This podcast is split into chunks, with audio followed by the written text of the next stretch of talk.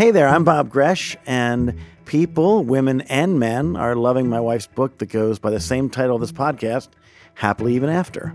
I've read this book, I've highlighted, I've underlined, I have put stars by it, and this is a book that is going to be very, very practical and very helpful for you, regardless of your exact circumstance. You will be really blessed with this one. But as with everything we do, Dannah and I seek the critique. And when we did that for this book, we found something we wanted to strengthen. We caught Dannah processing out loud about this when we were on Zoom with my counselor. Um, all right, let's talk about abuse. Mm-hmm. Uh, women are writing to me, some of them with just queries, some of them are angry that I have stayed with Bob through this. And they don't think that my book adequately uh, helps a woman know when this has gotten abusive. So I'm trying to wrap my head around how to navigate that. Like, when do you call it abuse? At what stage? When do you say, yeah, this is too abusive, so you can't be together, at least until one partner wakes up and says, I'm willing to do what I need to take to be a healthy partner? Um, help me navigate that. We want to help you navigate whether or not abuse is a factor in your relationship. It's serious business. And you'll learn about five red flags that could be signs that your marriage is not just difficult, but destructive. We'll also introduce you to two important experts in the field of abuse. They could be very useful to you in your marriage if those red flags are present in your relationship. And Dannah will tell you why some books and podcasts on relationships should come with warning labels. This is the Happily Even After podcast. Bob and Dannah Gresh are raw, real, and honest. Their guests are wise experts in the work of marriage recovery. Some have degrees in therapy and psychology, others learn their lessons on the hot pavement of life. All of them will tell you the truth, what you need to hear, not just what you want to hear.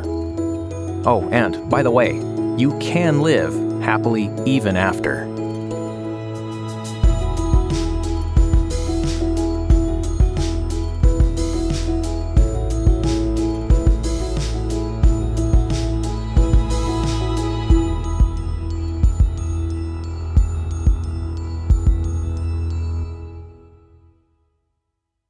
So this episode started when Dannah was scrolling through social media. Yeah, I was on social media recently and my eye was drawn to a comment on my feed from a woman named Nicole who unknown to me, posted concerns about happily even after not this podcast, but the book on her Facebook page. To her credit, she took the opportunity to tell me in the comments of my post. So I reached out to her.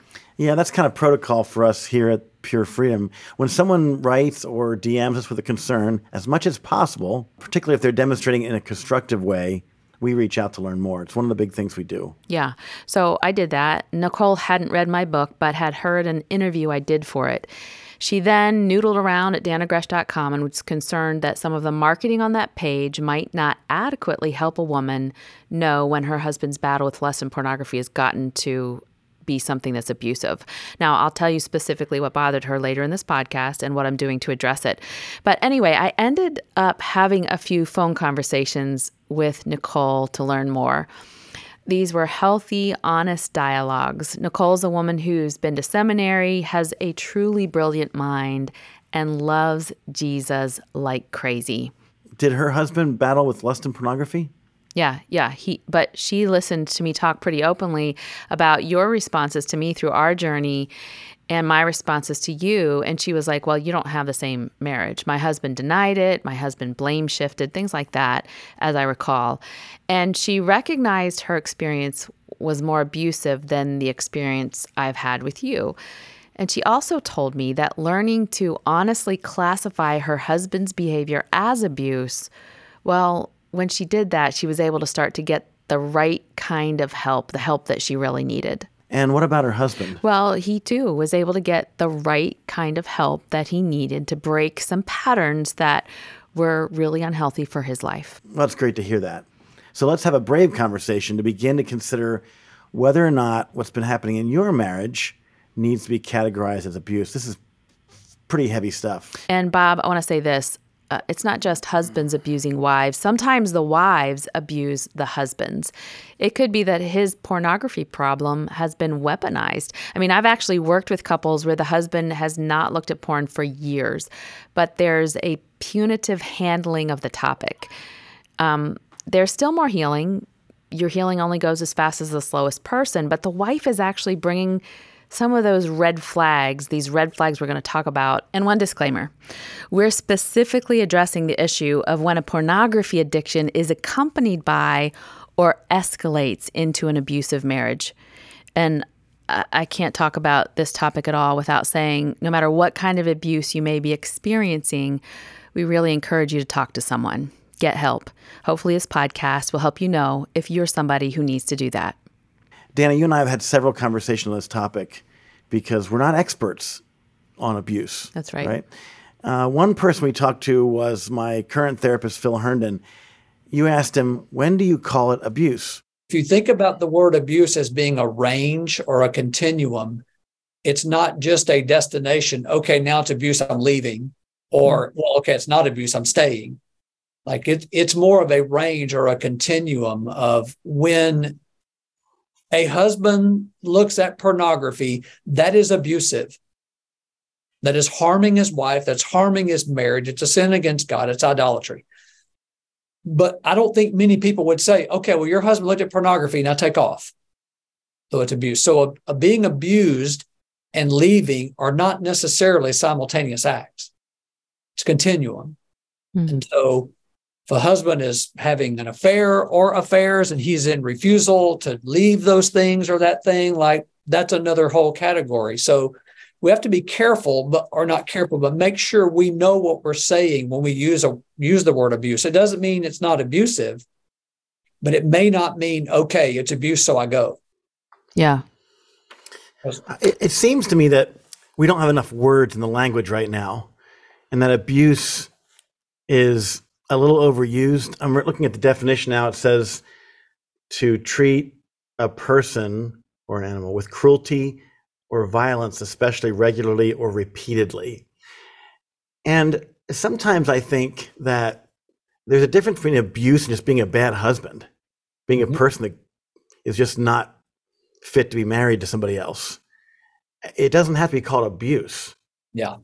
You know? And I know yeah. that's not politically correct, but I think our overuse of the word abuse is is minimizing it for those who have, are at the other range have truly been traumatized. Right. Yes. Well, I think what your definition says here is especially regularly or repeatedly. Yeah. I think that's a big factor Huge when factor. when it's there's just no effort whatsoever to stop harmful behavior and it's regular and repeated, then you're in an- another class, right? That's right. That's exactly right. Now you're now you're being pulled into a system that is eating you up as well as your husband when the husband doing it. You're you're being pulled into something that uh, is now causing you harm and if he's mm-hmm. not grabbing hold of something to get both of you out of that whirlwind, out of that vortex, mm-hmm. it just continues. Something needs to be done for it to stop. And one of the rules of one of the maxims in 12 steps is progress, not perfection. The other thing at play here is is your husband progressing? Is he mm-hmm. willing to have more and more boundaries? Is he getting into community deeper? Uh, is he getting into 12 steps? Is he getting is he therapy doing the things that make him worthy of trust because he's demonstrating progress? Yes. Yeah. Because most of the things, most of the guys are going to struggle with pornography, it will be repeated repeated yeah. in cycles. The question is, I think in our relationship, I wanted to beat this. I confessed, which is a big step to confess rather than be caught. Mm-hmm. And I was going deeper and deeper into my work, mm-hmm. the recovery work. Right. And you saw that. Uh, yeah, everything's different now. Your brain's different, your personality's different, your sense of humor is back. You're not as stern and severe. Like you were just sad. You were sad or mad. That mm. volcano wet, waiting to go off. You never really did. You weren't an erupter. I would say I had a few more eruptions than you did in this whole process. Wow. but you were never an erupter. Um, but you felt like you might because you felt so stern and your joy is back. Your your personality is back. It's a good thing.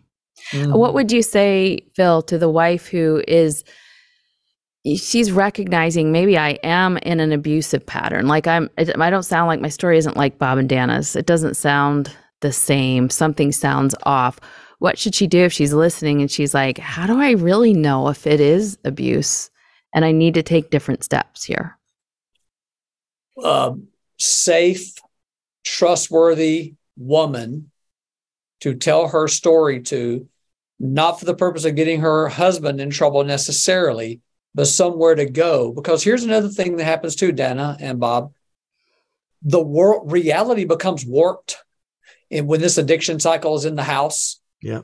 And everybody's off equilibrium and what's what. And so to find someone that's trustworthy, this friend, the same gender friend or a therapist, someone who you know is safe to talk to this about and say, This is my life, and have someone say, Hey, that's insane. That's crazy. Mm-hmm. Something's got to happen here. Right. You do need help.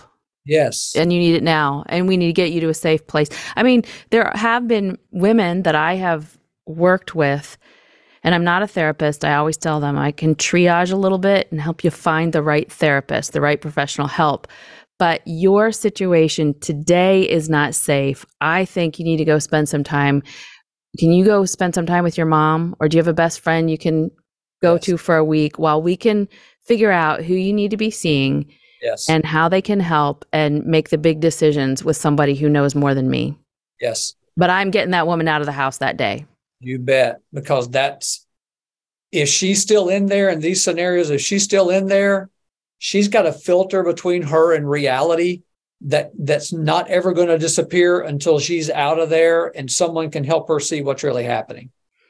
Yeah, and the bottom line is don't don't make any book your gospel except for the Bible. And the Bible's mm-hmm. going to tell you have a strong friend, have a truth telling friend that can help you determine what's abusive and what's not. There's a great scene in the movie A Beautiful Mind, you know, Dr. John Nash, the mathematician, yes. schizophrenic.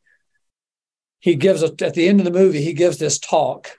And when they walk out of the building, he and his wife walk out of the building, he sees the redheaded guy that's been in all of his schizophrenic episodes. Yep. He looks over, he looks at his wife and he says, He's not over there, is he? And she says, No, honey. He goes, Okay. And they keep walking. Mm. That's a beautiful picture what we're describing. Yes. Like go to someone who can see you clearly, that you can tell the truth to, so that woman can say to you, Hey, that's crazy. You need to be away from that.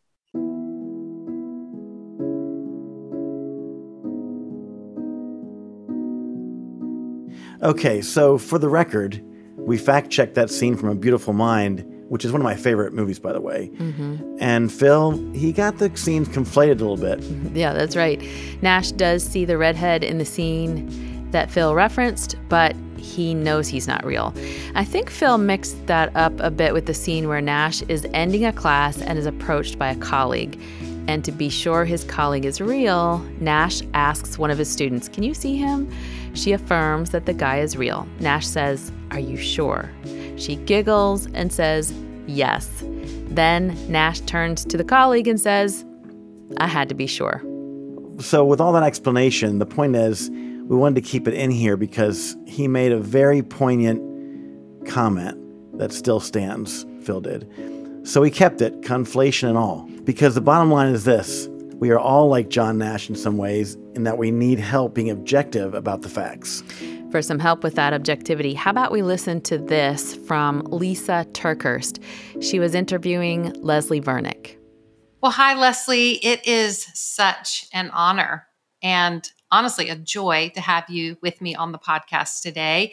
I'm so excited. And one of the main motivators that I had in wanting you to come on the podcast, besides the fact that you're very brilliant, you've been working in this field for many, many, many years, you've helped thousands upon thousands upon maybe millions of women. Um, but the main reason is because you've helped me.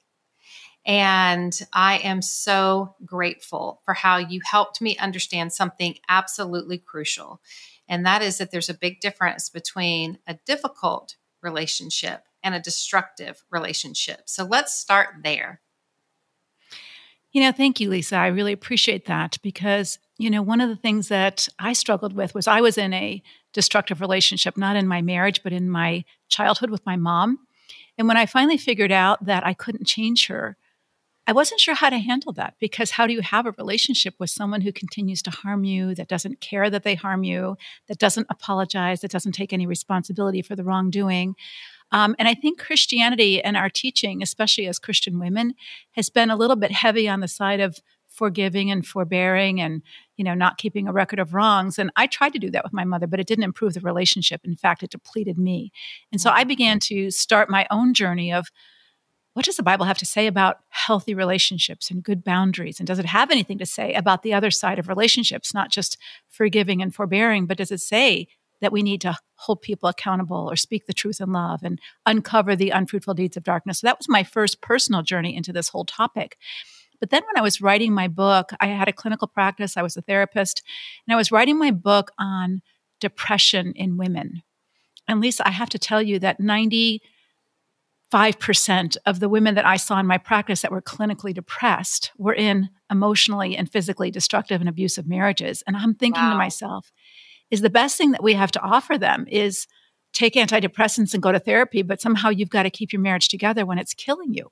It's destroying you emotionally, spiritually, and sometimes even physically. And so I began to dig deeper. And what does marriage look like? And what is the difference between all marriages that are hard sometimes? And I've been married a long time to the same person. And it's been hard, and there's been hard times and hard years. But there's a big difference between a difficult marriage that has stressors, external, internal differences in personality or values. And you've got to work that through, and a destructive marriage, which will deplete and destroy you if you're not aware that there is a huge difference.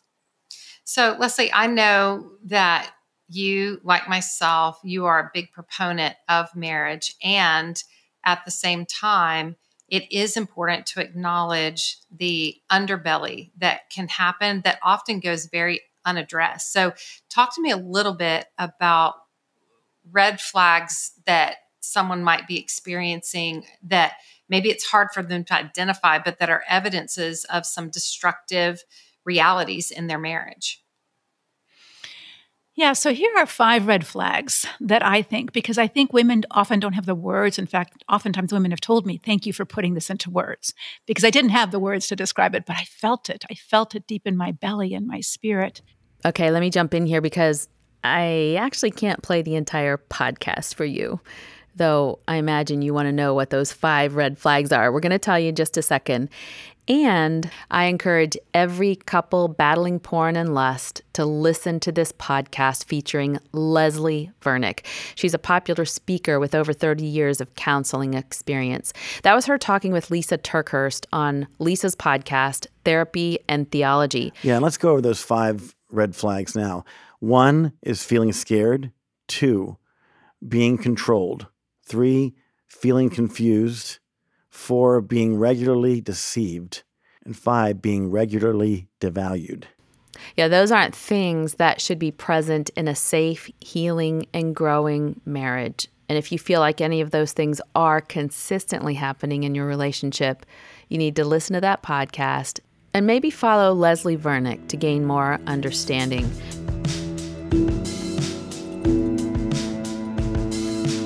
This podcast is brought to you by Pure Freedom and Moody Publishers. Here's Bob Gresh.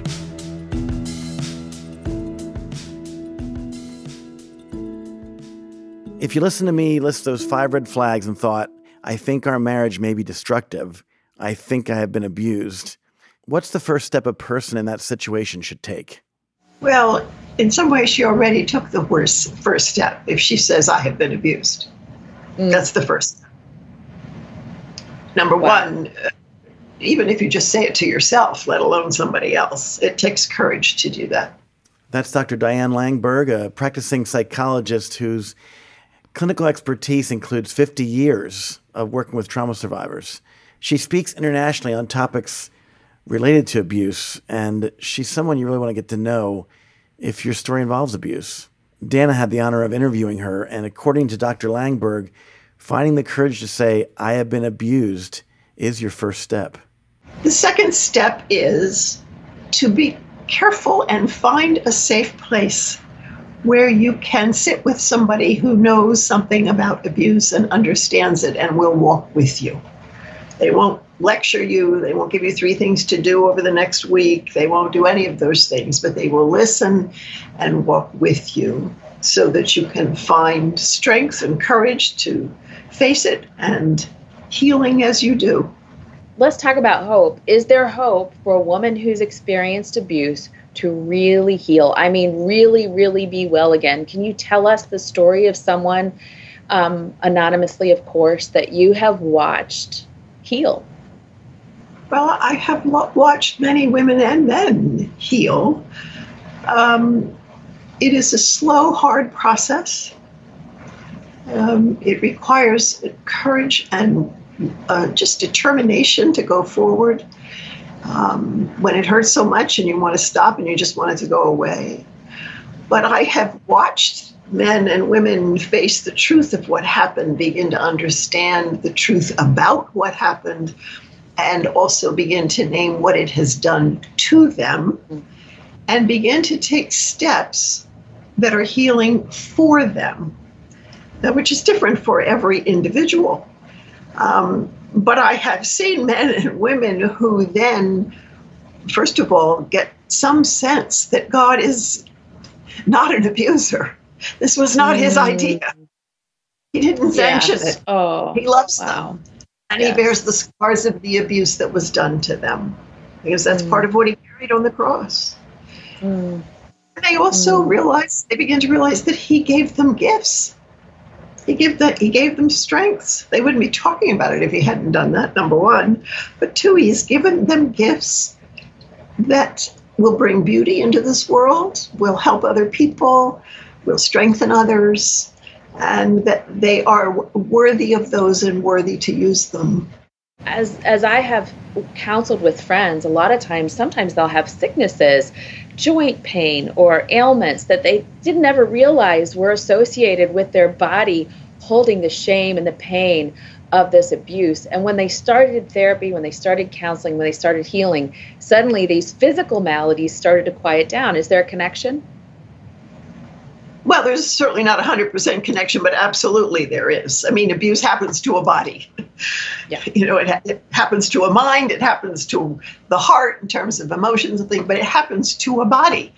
And there are often, particularly if it's ongoing abuse, uh, you know, chemicals in the body that are reacting to what's going on, to the fear and the harm and everything else yeah. that hurt the body and yeah. learning how to take care of the body as you deal with the abuse, how to bring beauty into your life, how to bring quietness to the body, um, and let it be safe for the first time.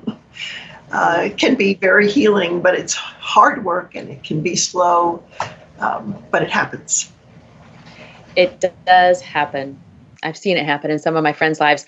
Um, I want to also encourage that uh, there's there's a lot of room for someone with um, some some level of clinical expertise to help you because it is such a complex process. And then there's room for your friends to be the listening ears. But don't you think that a woman who's experienced trauma probably needs both? Um, yes, absolutely. And uh, would have to say, I think back to one situation, it was a very complicated situation with years and years and years of abuse uh, in a woman's life. And she was became willing, which was extremely courageous, to allow three women from her church to walk with her in that process and gave permission for them to come and meet with me. And so we did, and we talked through abuse and what it does and what to expect and how to respond. And those women did that for several years. They walked with wow, this woman. That, mm. And they came back to me later to say how much they had changed. I mean, so had she, but she wasn't the only one.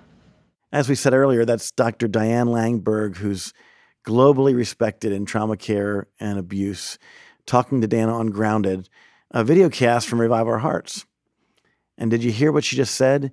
If you've experienced or are experiencing abuse, you need clinically informed biblical care. So reach out and find that because the path to healing will be very difficult without it. Dr. Langberg also said there is hope that you can heal. Yep. In fact, the woman I mentioned earlier, Nicole, she and her husband just celebrated 20 years of marriage. Mm. Mm, I love that. Being brave to admit that the relationship had become abusive was not the end of their marriage, but the beginning of finding the right kinds of tools to heal it. Of course, Dannah, this is a slow, hard process. And, yeah. and I need to revisit something that Phil said earlier. When a husband looks at pornography, that is abusive. That is harming his wife, that's harming his marriage. It's a sin against God, it's idolatry. Anytime we violate our marriage vows by acting out on our lustful passions, that's abusive. Yeah. And I would also say, though, that when I threw things at you because I was angry about your sin, that was abusive. And yet, I remember you just calmly said, I deserve that. And then you cleaned up the mess I made. Well, I did deserve that. But, the, you know, Dan, the definition of abuse is to treat a person or an animal with cruelty or violence especially regularly or repeatedly. Yeah, you mentioned that earlier when we were talking to Phil. It's hard for me to get past this definition without acknowledging a couple of things. One is the cycle of pain I introduced into our marriage. That was a real deal and it was cruel. And two, as we've discussed on earlier episodes, it impacted your body. Yeah, it did. I want to drill down into that for a few minutes. I've been fascinated by this and it might help a guy out there see things more objectively when it comes to the damage he's done to his wife's heart and mind and body. That's yeah. that's the that's the thing. But also, I want you to meet someone that will give you hope if your marriage is currently experiencing abuse. And her name is Charlynn Steinkamp.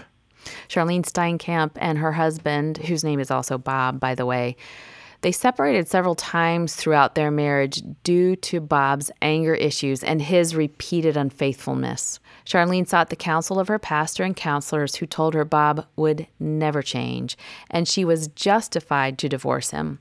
After 19 years of marriage, she did. My Bob and I sat down with Charlynn to talk about her story and ours. A while back in our marriage, uh, things started to escalate as they always do, and I felt like I was crossing boundaries I didn't not want to cross. And I also saw um, an interesting thing, and that was I could tell that there were times if I'd act out, I could see it affect Dannah's health, and I thought that's ridiculous. I just, but there were things I could measure very specifically that were happening to her, and I thought, "Holy cow! I I brought this kind of spiritual warfare into the into the house." So before that, it was a little bit easier for me to say, "Well, it doesn't really affect her. This is I still love her. This has nothing to do with her." It was little, it was easier to justify that, and um, and then when I saw it affecting her actual health, I'd never heard of that before, but I knew what was happening, and that's when I had to sit down and confess to a lot of things that um, had escalated. When he talks about the um, physical stuff, I was being tested for lupus, for Lyme's disease, for rheumatoid arthritis, all kinds of, I mean, pretty serious, mostly um, autoimmune things, because they just couldn't figure out why I wasn't well. Mm. And the research really indicates that when an individual is in a relationship where trust is betrayed, even if they don't know it, that the body has an inflammatory response to that. It it might just be like your husband's not making eye contact with you, or it might be that he's in the room physically but not emotionally present, or it could be um, if his behavior has escalated to an affair or something that he's not at the house when he should be. And you don't want to face it. You don't want to say, This is what's happening. He's looking at pornography again, or he might be doing something I could never have dreamed of. So you kind of deny it. Mm-hmm but your body is reading the eye contact cues and the lack of present cues and and trying to send you the message and say hey something's not right something's not right and the, res- the what the body does is it creates inflammation um, and there's really incredible research that anywhere from body pains and aches to uh, a lack of ability to overcome colds to even some forms of cancer are related to inflammation. And um, so that's what was happening in my body. And we didn't know it quite yet. But what he was seeing also was that maybe there's also a spiritual component to that. I mean, we have the science that can say there's inflammation, da da da da. We can make sense of it, right? But um, what we can't really understand is the spiritual ramifications of sin in a house. And I think that we saw that playing out. It's so funny that you mentioned autoimmune disorder and lupus because I was diagnosed with autoimmune disorder and lupus back when mm. Bob and was going through all of this, identical, same timing, and um, wow. it's it's really, and I've I've had none of it since then. After you get through, Praise and you God. get the the you get the restored marriage, and you get your marriage on the solid rock of Jesus Christ. God took it away, but you know, so mm. but it, so when you said that, I just thought, wow. So I want to ask you a question. So you experienced healing in your body. I'm thinking of the Bible verse that says, Trust in the Lord with all of your heart, lean not on your understanding. And then it goes on to say, It will be healing to your flesh and oh, strength yes. to your bone. Yes, I, I have. Like you lived that out. I have lived it out. Charlynn also saw the healing of her marriage lived out. Shortly after their divorce, Charlynn heard the testimony of a couple with a restored marriage that was at her church. And God totally touched her heart when she heard that. And she began to pray for her marriage. This is the cool part. A couple years later, Bob and Charlynn were remarried. and they went on to have a healthy, happy, and safe marriage. And also founded a ministry called Fight for Your Marriage, which Charlynn carries on even after Bob has gone to be with the Lord. Yep. We believe in marriage. We believe God hates divorce. We also believe God hates abuse and that not every marriage will overcome it, but many do. And an important step in winning the battle might be admitting there is abuse in your marriage.